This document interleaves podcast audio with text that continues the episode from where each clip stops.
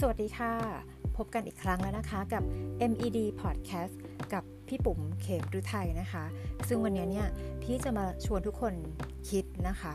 ทุกคนเคยได้ยินคำว่าประสบความสำเร็จไหมคะ แล้วพวกเราที่ฟังอยู่ คิดว่าตัวเองประสบความสำเร็จแล้วหรือยังคะ แน่นอนคำว่าสำเร็จของแต่ละคนอาจไม่เหมือนกัน บางคนก็ตั้งเป้าหมายไว้ซะสูงเชียว บางคนก็ตั้งเป้าหมายไว้ แค่แบบพอเพียงนะคะ แต่ไม่ว่าเป้าหมายของแต่ละคนจะเป็นแบบเล็กกลางหรือว่าเป้าหมายยิ่งใหญ่ แต่หากไม่ลงมือทำเป้าหมายที่คิดไว้ก็คงไม่สามารถเกิดขึ้นได้จริงไหมคะรวมทั้งคำว่าความสำเร็จอะย่อมแลกมาด้วยความอดทน ความเชื่อมั่น ความทุ่มเท รวมถึงเวลาในการฝึกฝนตัวเองอย่างต่อเนื่องด้วย และระหว่างทางก็ต้องเจอกับอุปสรรค ที่ทำให้เราเนี่ยไม่กล้าที่จะเดินต่อ แต่หากเรามีทัศนคติที่ดีไว้ยึดครองแล้วก็คอยเตือนตัวเองเสมอว่า อุปสรรคทำให้เราก้าวไปสู่ความสำเร็จได้ แล้ววันนี้ค่ะ พี่ก็มีวิธีคิด 10 วิธีถ้าเราอยากจะประสบความสำเร็จมาลองฟังกันดูนะคะ ข้อแรกเขาบอกว่าเมื่อเราเจอปัญหา อย่าหนีปัญหาค่ะ แต่ให้เผชิญหน้า คนที่ ประสบความสำเร็จได้เนี่ยเขาจะไม่กลัวความผิดพลาดหรือว่าล้มเหลว พวกเขาจะกล้าเผชิญหน้ากับปัญหาทุกอย่างที่เข้ามา การหลีกเลี่ยงงานที่ยาก หรืองานที่เราคิดไปเองว่าเกินความสามารถของตัวเอง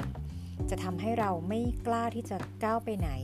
หรือแม้บางทีปัญหาที่เราไม่เคยเจอมาก่อน อาจทำให้เราเนี่ยอาจจะล้มเหลวในตอนแรก แต่เมื่อเราผ่านมันไปได้แล้วเนี่ยเราจะมานึกขอบคุณอุปสรรคนั้นค่ะ ซึ่งทำให้เราได้เรียนรู้ แล้วก็เป็นก้าวแรกไปสู่ความสำเร็จได้ ข้อ 2 นะคะ จงเชื่อมั่นในตัวเองค่ะ ถ้าเรายังไม่เชื่อมั่นในตัวเอง แล้วใครจะกล้าเชื่อมั่นในตัวเราจริงไหมคะ เมื่อเราเชื่อมั่นอย่างแรงกล้าในตัวเอง หรือทำในสิ่งที่เรากำลังทำอยู่ นั่นก็เท่ากับว่าเราเนี่ยประสบความสำเร็จไปแล้วครึ่งหนึ่งความมั่นใจในตัวเองเนี่ย ถือเป็นทัศนคติที่ดี ที่จะคอยป้องกันไม่ให้เป้าหมายสู่ความสำเร็จของเราเนี่ยถูกสั่นคลอน เมื่อต้องเผชิญกับสถานการณ์ที่ท้าทาย ยิ่งถ้าเรามีความมั่นใจในตัวเองมากเท่าไหร่ เราก็จะไม่หวั่นไหวในช่วงเวลาที่เร็วร้ายมากเท่านั้น ข้อ 3 นะคะ ให้เลือกคบเพื่อนที่ดี มีคนเคยบอกไว้ว่า ถ้าเราเอาตัวเองไปอยู่กับคนแบบไหน เราก็จะเป็นคนแบบนั้น การมีเพื่อนที่ดีที่รายล้อมรอบข้าง จะช่วยส่งเสริมให้เราเนี่ยก้าวสู่ความสำเร็จได้อย่างรวดเร็ว สภาพแวดล้อมในการทำงานที่ดี ก็จะเอื้อให้เราพัฒนาศักยภาพของเราได้อย่างเต็มที่ เพราะเราจะสามารถเรียนรู้สิ่งดีๆ ได้จากเพื่อนร่วมงาน รวมถึงขอคำแนะนำปรึกษา หรือว่าขอความช่วยเหลือจากพวกเขาได้นะคะในยามจำเป็น เมื่อเพื่อนร่วมงานในทีมที่ มีคุณภาพ เราก็จะมีคุณภาพตามไปด้วยนะคะ ข้อ 4 ค่ะเลือกเป้าหมายด้วยตัวเอง ไม่มีใครจะรู้ใจเราดีเท่ากับตัวเราเองนะคะ ดังนั้นการตั้งเป้าหมายด้วยตัวเราเองเนี่ยจะทำให้เรารู้สึกมีพลัง แล้วก็มีแรงบันดาลใจในการทำตามเป้าหมายนั้นๆ ข้อ 5 นะคะ มีเป้าหมายแล้วก็วิสัยทัศน์ที่ชัดเจน คือเมื่อเราเลือกเป้าหมายด้วยตัวเราเองแล้ว ก็ต้องตั้งเป้าหมายชัดเจน ให้มีวิสัยทัศน์ที่กว้างแล้วก็มองการไกล ไปถึงสิ่งที่จะเกิดขึ้นได้ในอนาคต แต่แค่จินตนาการในหัวเนี่ยก็คงอาจจะไม่เพียงพอนะคะ เราจะต้องหาอะไรที่เป็นรูปธรรมแบบจับต้องได้มากกว่านั้น นั่นก็คือการเขียนลงไปบนกระดาษ เป็นตัวหนังสือก็ได้ จะเป็นรูปภาพก็ได้ ถึงสิ่งที่เราอยากทำแล้วก็สิ่งที่เราทำแล้ว แล้วก็ ประสบความสำเร็จแล้วนะคะ เพื่อเชื่อมโยงเป้าหมายในปัจจุบันไปถึงอนาคต ซึ่งบันทึกที่เราเขียนไว้เนี่ยค่ะ จะคอยย้ำเตือนเราว่าเราเนี่ยขยับเข้าไปใกล้ความสำเร็จมากแค่ไหนแล้ว ข้อ 6 นะคะ ให้เราพร้อมรับความท้าทายใหม่ๆ ในบางครั้งเนี่ยการได้ทำในสิ่งที่ท้าทาย อาจเป็นบันไดทางลัดไปสู่ความสำเร็จ การทำในเรื่องที่ยากหรือว่ามีอุปสรรคเนี่ยจะทำให้เราเติบโตได้อย่างรวดเร็ว ความยากและอุปสรรคนั้นๆ จะเป็นแรงผลักดันที่ดี ให้เราฮึดสู้ และหาหนทางในการแก้ปัญหา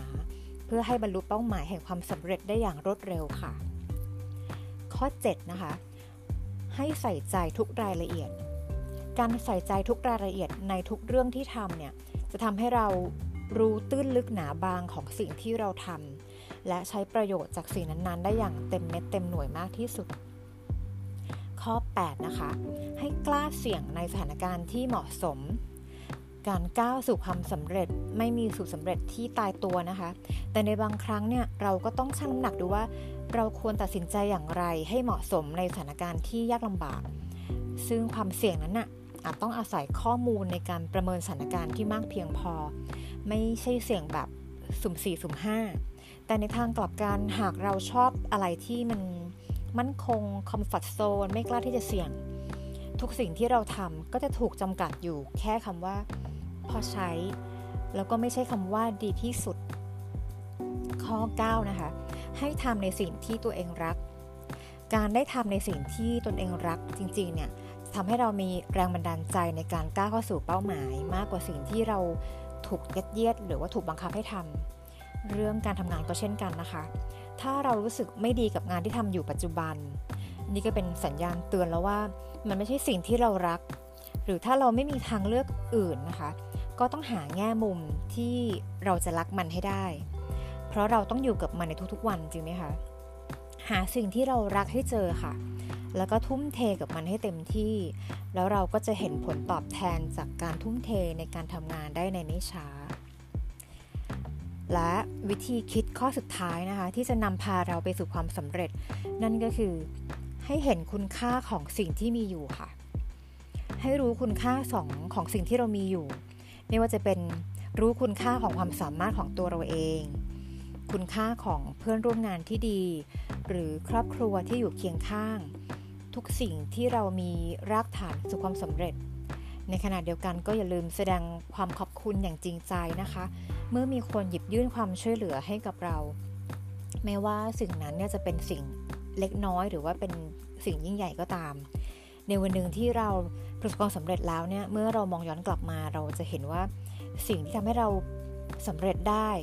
ส่วนหนึ่งก็เป็นเพราะความช่วยเหลือ หรือว่าจากการสนับสนุนจากพวกเขานั่นเองค่ะ เป็นไงกันบ้างคะ10 วิธีคิดนี้จริงๆแล้วก็ไม่สามารถการันตีได้เนาะว่า ถ้าเราทำตามนี้แล้วเนี่ยเราจะ success หรือว่าประสบความสำเร็จหรือเปล่า จริงๆแล้วมันขึ้นอยู่กับการลงมือทำนะคะเป็นธรรมดาค่ะที่เราจะรู้สึกเหนื่อยกับอุปสรรค จนไม่มีกำลังใจทำอะไรเลย แต่อุปสรรคเหล่านี้จะถือเป็นบททดสอบตัวเราว่าเราจะสามารถฝ่าฟันมันไปได้ไหม ความท้าทายยิ่งใหญ่เสมอ ความท้าทายจะเป็นแรงผลักดันเรา ให้เราไปสู่เป้าหมายได้รวดเร็วนะคะ อุปสรรคเนี่ยถือเป็นบททดสอบ ถ้าเราฝ่าฟันมันไปได้เนี่ยไม่ว่าจะเป็นเรื่องเล็กหรือเรื่องใหญ่ รับรองว่าเราจะทำมันให้เต็มที่แล้วเราก็จะสามารถผ่านพ้นไปได้ ซึ่งพี่ผมก็ขอเป็นกำลังใจให้ทุกคนนะคะ ให้สามารถฝ่าฟันอุปสรรค ไม่ว่าจะเป็น อุปสรรคจากการทำงานจากชีวิตจากอะไรก็ตามที่น้องๆ ต้องประสบพบเจอนะคะ พี่เชื่อว่าทุกคนมีศักยภาพในตัวเองนะคะ แล้วก็จะสามารถพิชิตเป้าหมายมันไปได้แน่นอน ขอเพียงให้เชื่อมั่นในตัวเอง แล้วก็ให้ยึดมั่นเสมอว่าไม่มีอะไรที่เราทำไม่ได้นะคะ วันนี้ก็จบข้อคิดดีๆสำหรับ 10 วิธีคิดทำให้เรา success เนาะ ก็เดี๋ยวพบกันใหม่กับ EP หน้านะคะ ขอบคุณมากค่ะ สวัสดีค่ะ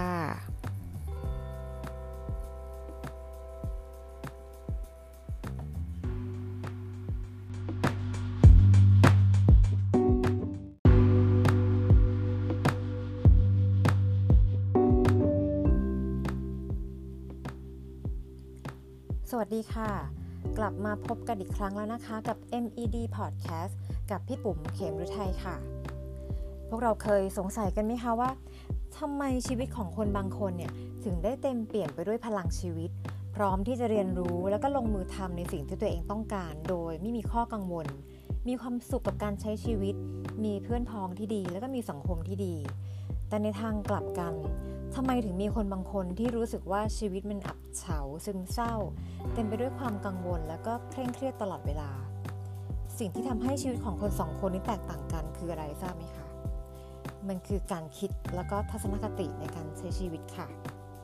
มมีงานวิจัยมากมายนะคะ ที่พิสูจน์แล้วว่า คนที่คิดบวกเนี่ยมีแนวโน้มที่จะมีชีวิตยืนยาว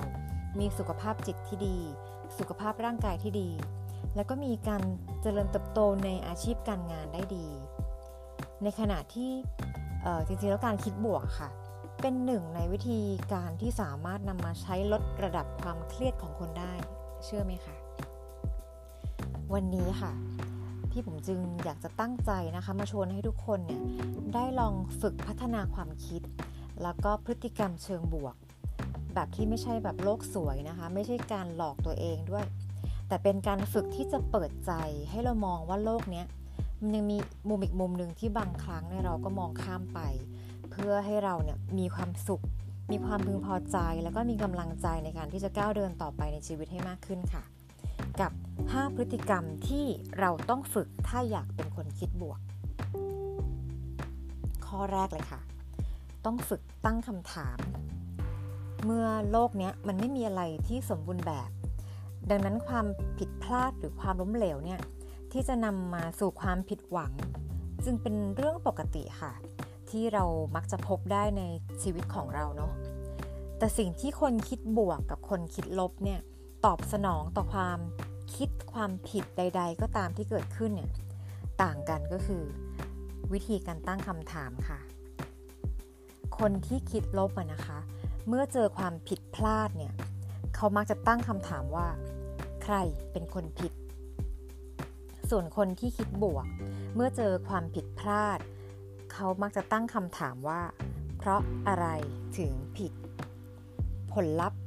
คิดว่าต่างกันไหมคะกับคำถามสองคำถาม เมื่อเราถามว่าใครเป็นคนผิด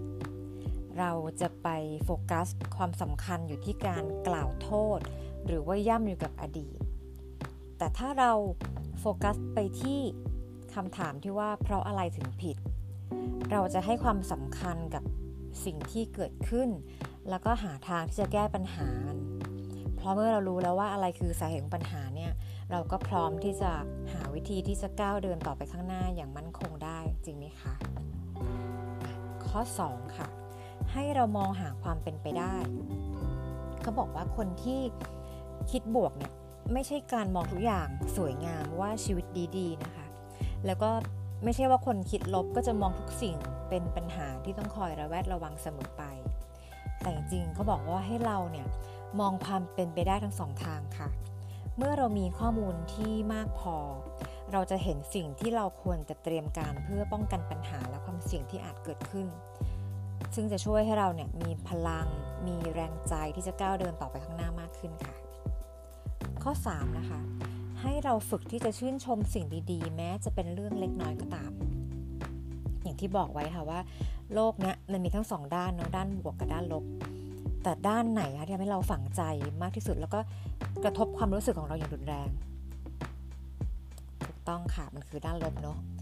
คนเราเนี่ยมักจะจำด้านลบๆอยู่แบบฝังใจไม่ลืมนะคะน้องๆลองนึกตามนะคะ สมมติว่าเราตื่นนอนมันตอนเช้า เราไปออกกำลังกายไปวิ่งที่สวนสาธารณะเนาะวันนี้อากาศดีมากเลย อากาศเย็นสดชื่นนะคะ แดดก็ไม่แรง ขณะที่เรากำลังวิ่งอยู่เนี่ย เราได้ไปเจอเด็กคนหนึ่งเนาะซึ่งเขาพลัดหลงกับพ่อแม่ค่ะ เราก็ได้ช่วยตามหาพ่อแม่จนเด็กคนนี้ได้ไปเจอกับพ่อแม่ในที่สุดนะคะ ขณะที่เราได้ช่วยเด็กคนนั้นแล้ว เราวิ่งไปอีกสักพักหนึ่งเราไปเจออันธพาลกลุ่มหนึ่งค่ะ เข้ามาหาเรื่อง เขาจะเข้ามาขโมยกระเป๋าตังค์ของเราค่ะ แล้วก็ขู่กันโชคทรัพย์ด้วย แต่เราก็ต้องยอมสละกระเป๋าตังค์ไปให้เขา เพราะว่าเรากลัวที่จะโดนทำร้ายผ่านไปอีกสักแป๊บหนึ่งเรากำลังจะกลับบ้าน จู่ๆฝนก็เทโครมลงมาอย่างหนัก เราก็เปียกไปทั้งตัวเลยค่ะคำถามคือเมื่อเราถึงบ้านแล้วเนี่ย บทสรุปของการไปออกกำลังกายนอกบ้านในวันนี้ของน้องๆอะ่ะคืออะไรคะ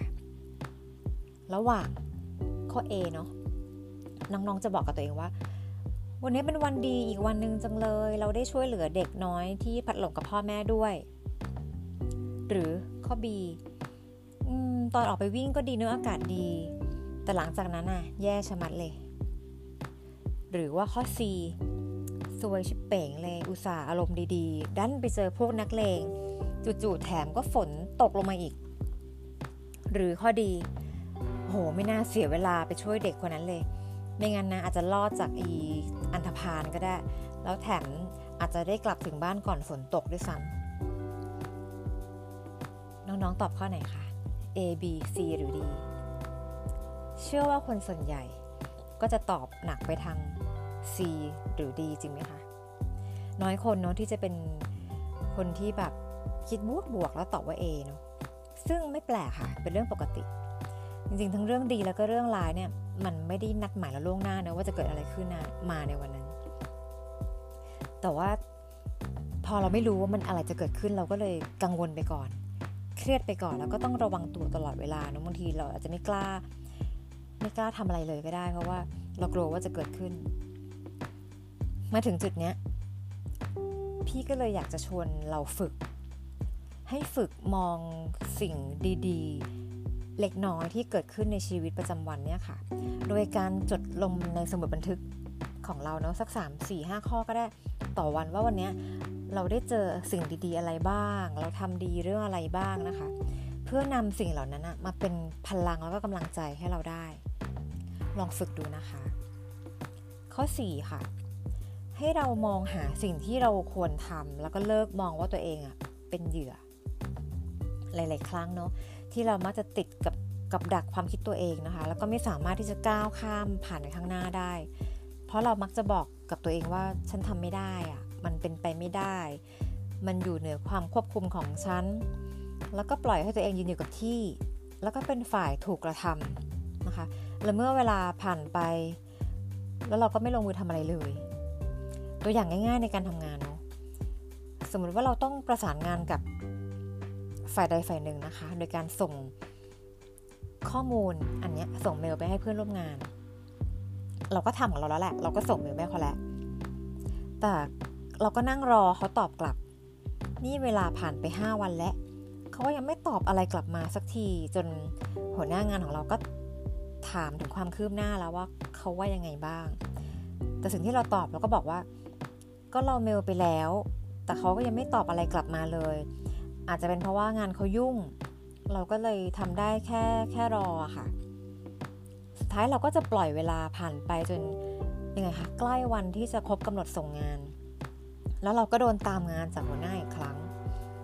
แล้วเราก็ยังไม่ได้คำตอบจากคนที่เราส่งเมลไปหาอยู่นั่นแหละ ผลที่ตามมาคืออะไรคะก็คืองานเราพลาด เราทำงานได้ล่าช้ากว่ากำหนด เพราะว่าคนปลายทางก็คือ เขาบอกกลับมาว่าเขาไม่เห็นเมลเรา เพราะเมลเราอะ่ะ มันไปอยู่ในจังเมลค่ะ เขาก็เลยเอาเวลาไปทำงานให้คนอื่นก่อน จริงๆแล้ว สิ่งที่เราจะทำได้คืออะไรคะเราควรที่จะถามเขากลับไหมกับกับคนคนนั้นนะคือกับเพื่อนร่วมงานเราค่ะถ้าเปลี่ยนจากการที่นั่งรอข้อมูลนะคะ เป็นถามเขากลับว่าเขาได้รับ เมลไหมนะคะเเป็นยังไงบ้างนะคะ แล้วก็จะทำงานให้เราได้เมื่อไหร่ แล้วก็บอกไทม์ไลน์ไปว่าเราอยากได้ข้อมูลภายในวันไหน ส่งให้เราทันไหม อันเนี้ยมันจะทำให้เราเปลี่ยนในเรื่องของการทำงานเนาะก็คือ เราไม่ได้เป็นเหยื่อแล้วอะคือเราเป็นฝ่ายที่เป็นฝ่ายรุกบ้าง อันนี้น้องอาจจะงงว่าเอ๊ะมันเกี่ยวเรื่องอะไรกับเรื่องของการคิดบวก การคิดบวกเป็นเรื่องของของของการทำงานเป็นเรื่องของคนที่ไม่ใช่มองโลกสวยรุ่นที่ผมบอกไว้ตั้งแต่ต้นนะคะอะลองดูเนาะข้อ 5 ค่ะ การยอมรับและปล่อยวาง ท้ายที่สุดแล้วค่ะ คนเราก็คือไม่สามารถได้ทุกอย่างที่ต้องการเนาะเราจะต้องยอมที่จะเสียสละบางสิ่ง เพื่อให้ได้มาซึ่งบางอย่าง ไม่ว่าจะเป็นการสละเวลา สละแรงงาน สละเงินทอง สละชื่อเสียง สละความสัมพันธ์หรืออะไรก็ตามอีกมากมาย แต่กับเรื่องบางเรื่องเรื่องบางอย่างเนี่ยต่อให้เราสละไปมากมาย ก็ยังไม่สามารถได้ในสิ่งที่ต้องการได้ ถึงเวลานั้นเนี่ยเราก็ได้แต่ทบทวนว่าเราลองทุกอย่างแล้ว เราทำเต็มที่แล้ว สุดท้ายก็ทำได้แค่เพียงทำใจค่ะ การฝึกในข้อนี้เป็นสิ่งที่จริงๆเราพูดง่ายแต่ทำยากที่สุดเนาะเพราะเรามักได้ยินคนบอกให้เราปล่อยวาง อย่ายึดติดให้ทำใจ แล้วก็อีกมากมายที่เขาจะพูดกัน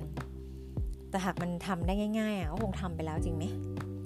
ดังนั้นเนี่ยเราต้องฝึกค่ะในครั้งแรกๆเนี่ยมันอาจจะไม่ได้ง่ายเนาะแต่ถ้าเราฝึกไปเรื่อยๆเนี่ยมันก็จะง่ายขึ้นตามลำดับ ก่อนอื่นเนี่ยเราต้องทบทวนก่อนค่ะว่าทำไมต้องถามตัวเองก่อนว่าทำไมเราถึงอยากได้สิ่งนั้น ถ้าเราไม่ได้สิ่งนั้นแล้วเนี่ยจะส่งผลอะไรกับเรา ซึ่งหากผลที่ตามมาเนาะผลกระทบนั้นเป็นแบบรูปธรรมจับต้องได้คือเช่นทำให้เราตกงานทำให้เราเสียเงินจำนวนมาก หรือทำให้เราเป็นอันตรายต่อร่างกายต่อผู้อื่น ก็ให้ลองเปลี่ยนโจทย์ค่ะ ว่าจากการที่ต้องได้ในสิ่งต้องการเนี่ยเป็นการรับมือกับผลที่จะตามมาแทน ฝึกที่จะรับมือกับผลที่จะตามมา แต่หากผลที่จะตามมาเนี่ยเป็นแบบผลกระทบแบบนามธรรม คือทำให้เราเสียใจ เจ็บปวดหงุดหงิด เราก็เพียงแค่เปิดใจให้ตัวเองรับรู้ว่า ตอนนี้เรากลัวอยู่ เรากลัวเสียใจ เรากลัวเจ็บปวด เรากลัวที่จะหงุดหงิด แล้วก็บอกกับตัวเองว่า ไม่เป็นไร จากนั้นก็ยอมรับมันให้มันเป็นส่วนหนึ่งของเราค่ะ อย่าปฏิเสธหรือว่าหลีกหนีมัน เราต้องเผชิญหน้า แล้วก็บอกกับตัวเองว่าไม่เป็นไร จนเรารู้สึกว่าน้ำหนักในอกของเรามันเริ่มเบาขึ้นแหละ แล้วก็บอกกับตัวเองปิดท้ายเนาะว่า ไม่เป็นไร ฉันจะดูแลเธอเอง 5 ข้อเนี้ยค่ะ ถ้า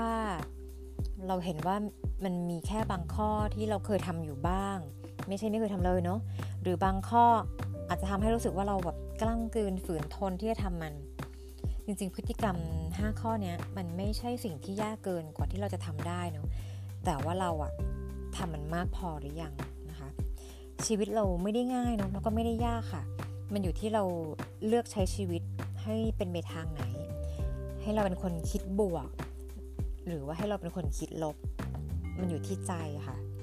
สุดท้ายผลลัพธ์เนี่ยขึ้นอยู่กับการดำเนินชีวิตของเรานะคะ ขอให้ทุกคนมี พลังที่เต็มเปี่ยมไปด้วยพลังการคิดบวกนะคะ แล้วพบกันใหม่ใน EP หน้าค่ะ สวัสดีค่ะ